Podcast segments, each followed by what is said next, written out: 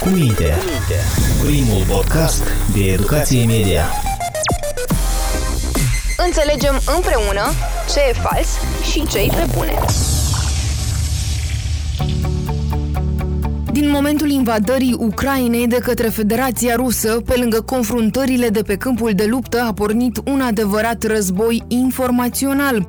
Este primul război din regiune care se duce la TV și pe rețelele sociale, iar imaginile trucate, declarațiile false, cifrele manipulative și propaganda masivă au ajuns parte din arsenal. Deși a devenit o rutină ca evenimentele majore să genereze știri, fotografii și videoclipuri fabricate, Războiul din Ucraina a venit cu noutățile sale. Se pare că manipularea a fost reinventată, la fel și metodele de luptă împotriva ei. Prietene, sunt Ana Sârbu, iar astăzi, la Podcast cu Minte, câțiva jurnaliști și experți media din Ucraina ne spun cum arată dezinformarea și manipularea pe timp de război, cum îi fac față și dacă adevărul, în opinia lor, are sort de izbândă. Cu minte. Primul podcast de educație media. Jurnalistul Ruslan Denicenko este directorul executiv al proiectului StopFake.org din Ucraina, care din anul 2014 luptă cu propaganda și dezinformarea. De la începutul războiului, aceste fenomene cu rădăcini la Kremlin s-au intensificat și au luat forme mai complexe, spune el. Во-первых, с началом войны изменилось количество, то есть э, propaganda она заполнила... De la începutul războiului s-a intensificat fenomenul știrilor false. Propaganda a acoperit întreg spațiul media și online rus, dar și cel ucrainean. Propaganda încearcă să pătrundă acolo unde există fisuri, pentru că exact ca în acești 8 ani să influențeze ucrainenii. De la începutul războiului, noi am văzut o propagandă evidentă propusă a lumii ruse, îndreptată spre ucraineni. Chiar și vorbitorii de limbă rusă din Harkov, Odessa, Nicolaev, majoritatea vorbesc rusă, chiar și pentru ei lumea rusă a devenit mai puțin atractivă din moment ce rachetele le bombardau casele. Din momentul ce au avut loc toate aceste tragedii, violuri, explozii în orașele lor, milioane de ucraineni ce au lăsat casele, eu cred că pentru mulți ani, chiar zeci de ani, iar lumea rusă a încetat să mai fie atractivă pentru ei. Русский мир, я, я думаю, на много лет, и, а может даже и десятилетий, перестал для украинцев быть привлекательным. Totodată s-au schimbat metodele de dezinformare, manipulare și propagandă a așa numitelor ferme de troli de la Kremlin, mai spune jurnalistul. А, российская пропаганда, она, естественно, видоизменилась. Она маскируется... Пропаганда русы со скимбат. Все маскиазы инспатили уней пропаганде патриотиче про проукраинения. Профилурили псевдоукраинения инчарка с креезе конфликте интерне să incite la ură, să creeze conflicte între partide. De exemplu, partidul lui Poroșenko împotriva partidului lui Zelensky, adică conflicte între guvernare și opoziție. Se încearcă crearea unui conflict între organizațiile militare și guvernare. Anumite conflicte interne se doresc a fi create. Conflicte lingvistice, religioase se încearcă a fi inventate sau reanimate pentru ca ucrainenii să nu mai fie uniți ca națiune ca ei să lupte între ei, dar nu împotriva dușmanului comun. Se încearcă crearea artificială a unui dușman intern din Ucraina, ca să canalizeze această ură pentru dușmanul din exterior. Toate acestea se petrec sub motoul dușmanul nu e la Kremlin, dar în Ucraina.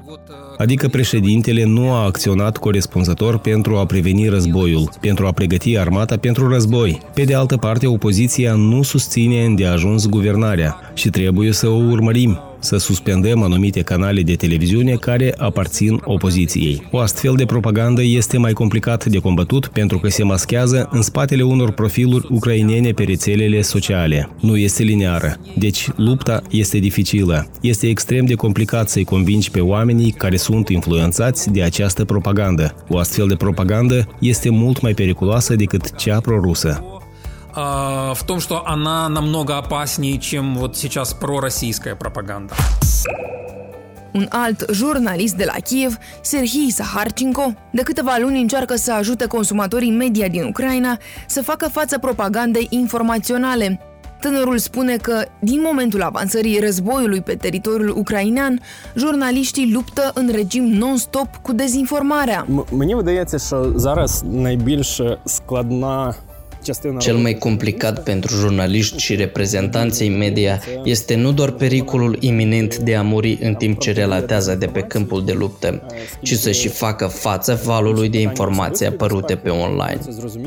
De multe ori, acestea sunt false și fac parte din propaganda Kremlinului.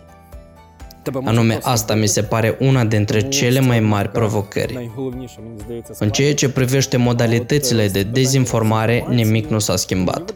În contextul în care războiul din Ucraina durează de 8 ani, suntem bine familiarizați cu propaganda rusă. În continuare, Moscova relatează pe canalele sale media informația că noi am pornit războiul, nu ei că nu armata rusă bombardează orașul Mariupol, dar cea ucraineană. Noi trăim într-un regim continuu de luptă cu dezinformarea, luptă cu presa de propagandă, care este într-un număr mare. Directorul executiv al proiectului stopfake.org îl completează. Действительно тяжело против такой Desigur, este complicat să lupți împotriva unei astfel de propagande, dar este posibil. Este necesară educație mediatică. Mai exact, este necesar să le explici oamenilor cum să se comporte sau să procedeze în astfel de situații, când țara este în război, cum să reacționezi, de unde să te informezi, ce să faci și ce să nu faci. Este complicat, dar noi asta facem. Toți fac asta și lupta noastră înregistrează în parte succese. De exemplu, noi lucrăm cu Facebook. Suntem partenerii companiei. Îi ajutăm să curețe mediul online de dezinformare, știri false și propagandă. Facebook, cu ajutorul fact-checkerilor noștri, marchează articolele false care apar și sunt distribuite de către internauți pe rețeaua lor socială. Astfel, dacă cineva a scris un fals sau cineva l-a distribuit, Facebook anunță despre faptul că această informație a fost verificată și este falsă, utilizatorii fiind notificați. Este o metodă corectă și eficientă pentru că nu se elimină materialele false, ci sunt informați internauții despre faptul că aceste articole sunt false. Facebook îi informează targetat, dacă ar șterge pur și simplu acest articol, persoana care a citit falsul s-ar putea să nu afle că a fost vorba de un fals. Este deci o metodă mai eficientă. Mi-aș dori ca și alte rețele sociale să aleagă această abordare și să nu permită propagandiștilor să distribuie informații false, să nu aibă nicio șansă. Распространение неправды и дезинформации ни малейшего шанса. Jurnalista Natalia Shimkiv spune că lupta cu propaganda ține și de fiecare cetățean. Главный метод cea mai bună metodă de luptă cu dezinformarea este adevărul pe care îl transmitem nu doar prin intermediul presei, dar și pe canalele personale. Distribuim fotografii, le arătăm prietenilor ce se întâmplă, rudelor care nu se află în țară. Refugiații din Ucraina au început să protesteze în diferite țări. Lumea s-a trezit și vede ce se întâmplă în Ucraina. Lumea s-a trezit în special după ce pe social media au apărut fotografiile oamenilor pașnici din Bucea, care au fost fost omorâți. Lumea a început să înțeleagă că ceea ce au făcut rușii cu ucrainenii este oripilant. Acum este imposibil să nu vezi ce se întâmplă cu adevărat în Ucraina. Сейчас очень быстро можно все увидеть, что происходит. Jurnalista de la Kiev remarcă despre faptul că în această perioadă nu doar presa are rol de informare, dar și cetățenii, care și-au creat propriile canale pe rețelele sociale pentru a transmite calvarul prin care trec, Astfel, adevărul din Ucraina ajunge la urechile tuturor. Este important să citim atent articolele din presă înainte de a le distribui. Să nu ne rușinăm să punem întrebări. Asta am făcut și eu când nu înțelegeam, când nu mi-era clar domeniul. Mă străduiesc să relatez oamenilor experiența mea prin intermediul rețelelor. Mulți, la fel, au început să-și creeze profiluri pe social media pentru a-și povesti experiențele. Am devenit oarecum un front de luptă informațional, care încearcă să combată dezinformarea. În general, mie mi se pare că noua metodă de luptă cu propaganda și dezinformarea este să arătăm lumii întregi adevărul. Мы показываем правду миру. Serhii Zaharchenko îi dă dreptate. Але зараз якби ще гостріше відчувається важливість розповідати історію. Una din metodele de luptă cu propaganda rusă este să relatăm poveștile reale și înfiorătoare ale oamenilor simpli. Oameni care sunt martori oculari ai acestui război, Cei care au trecut prin bombardamente, ocuparea de către soldații ruși a localității în care trăiesc, care au simțit prin propria pele ce înseamnă acest război.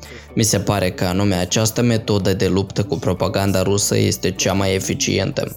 Declarațiile oamenilor care au văzut războiul cu ochii lor sunt mult mai puternice, mai convingătoare și au efect asupra dezinformării.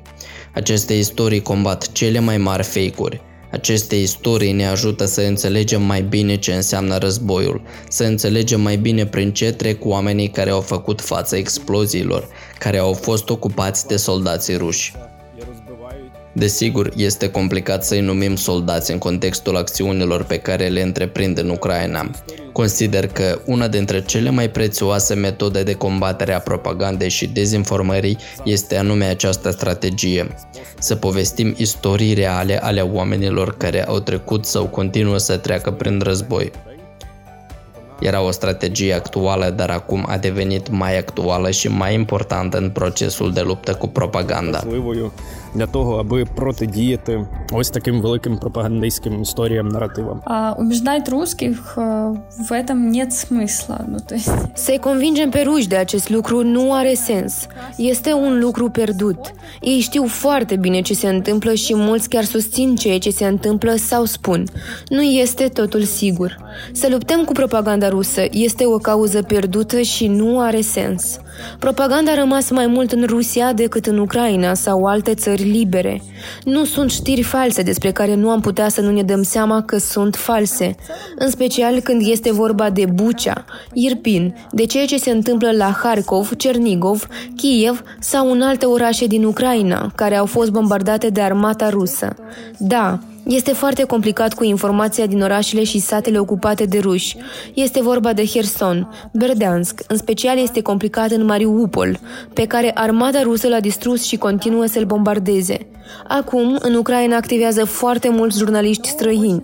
Au început să lucreze din februarie, transmit informații din diferite zone ale Ucrainei, sunt ajutați de jurnaliștii ucraineni să ajungă în diverse zone afectate. Jurnaliștii străini prezintă informația complex și veridic. Nu fac acest lucru doar cei din Rusia, care spun că totul este un fake. Cred că deja nimeni nu mai acordă atenție la dezinformarea din Rusia, cu excepția cetățenilor ruși. Nu, кроме самих россиян. Pe vreme de război este foarte importantă și informarea corectă a soldaților, atenționează expertul Victor Timohin din Ucraina, care până în luna februarie a făcut parte din echipa Stop Fake.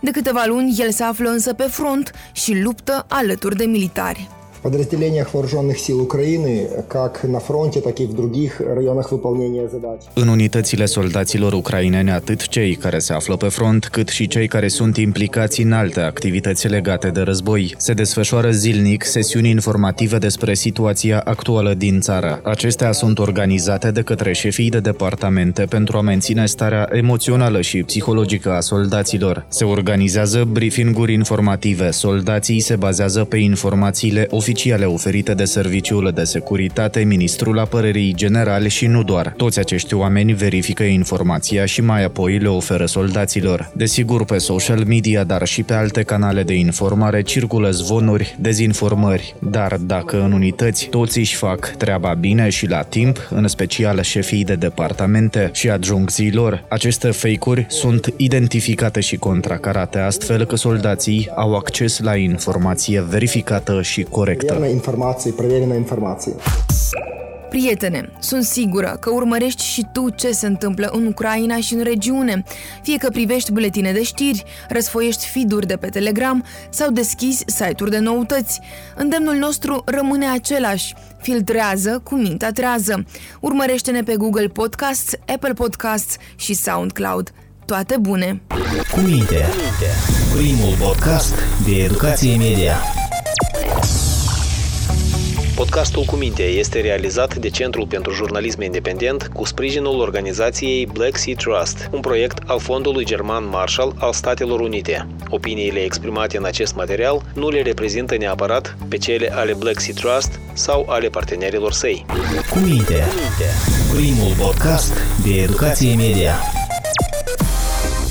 Înțelegem împreună ce e fals și ce e pe bune.